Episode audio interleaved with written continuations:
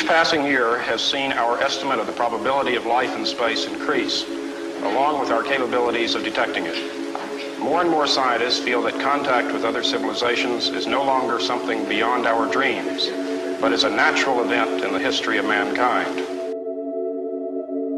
I don't think we should wait until the encounter occurs, but that we should do all in our power to prepare ourselves for it.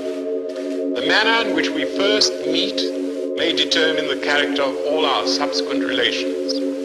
Let us never forget the fatal impact we've had upon innumerable peoples on this earth, people of our own species who've trusted us, befriended us, and who we destroyed by our thoughtlessness and insensitivity to their needs and their vulnerabilities. The simple truth is that before we can communicate with others successfully, we must first learn to communicate with ourselves successfully, and we are a long way from having achieved that. Perhaps that is where we ought to begin, with ourselves.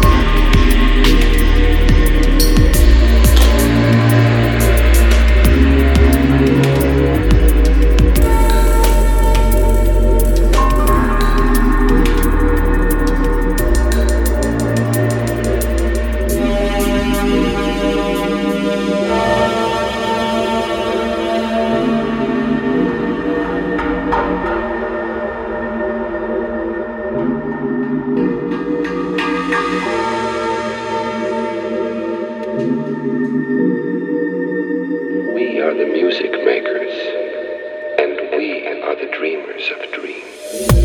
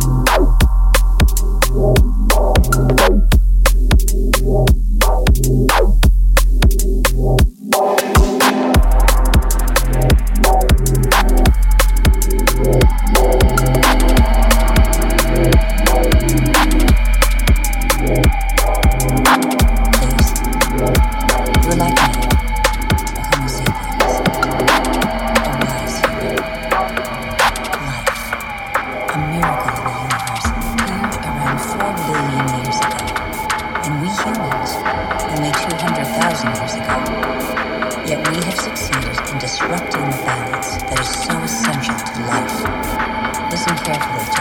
find the nearest door, which is yours, and decide what you want to do with it.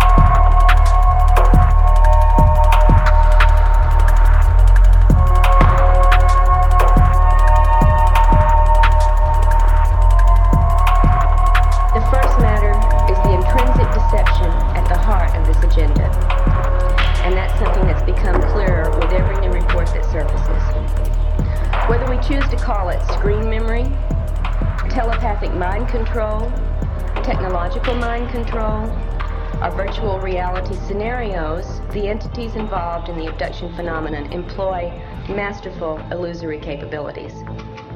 And I don't think the importance of this fact can be stressed strongly enough.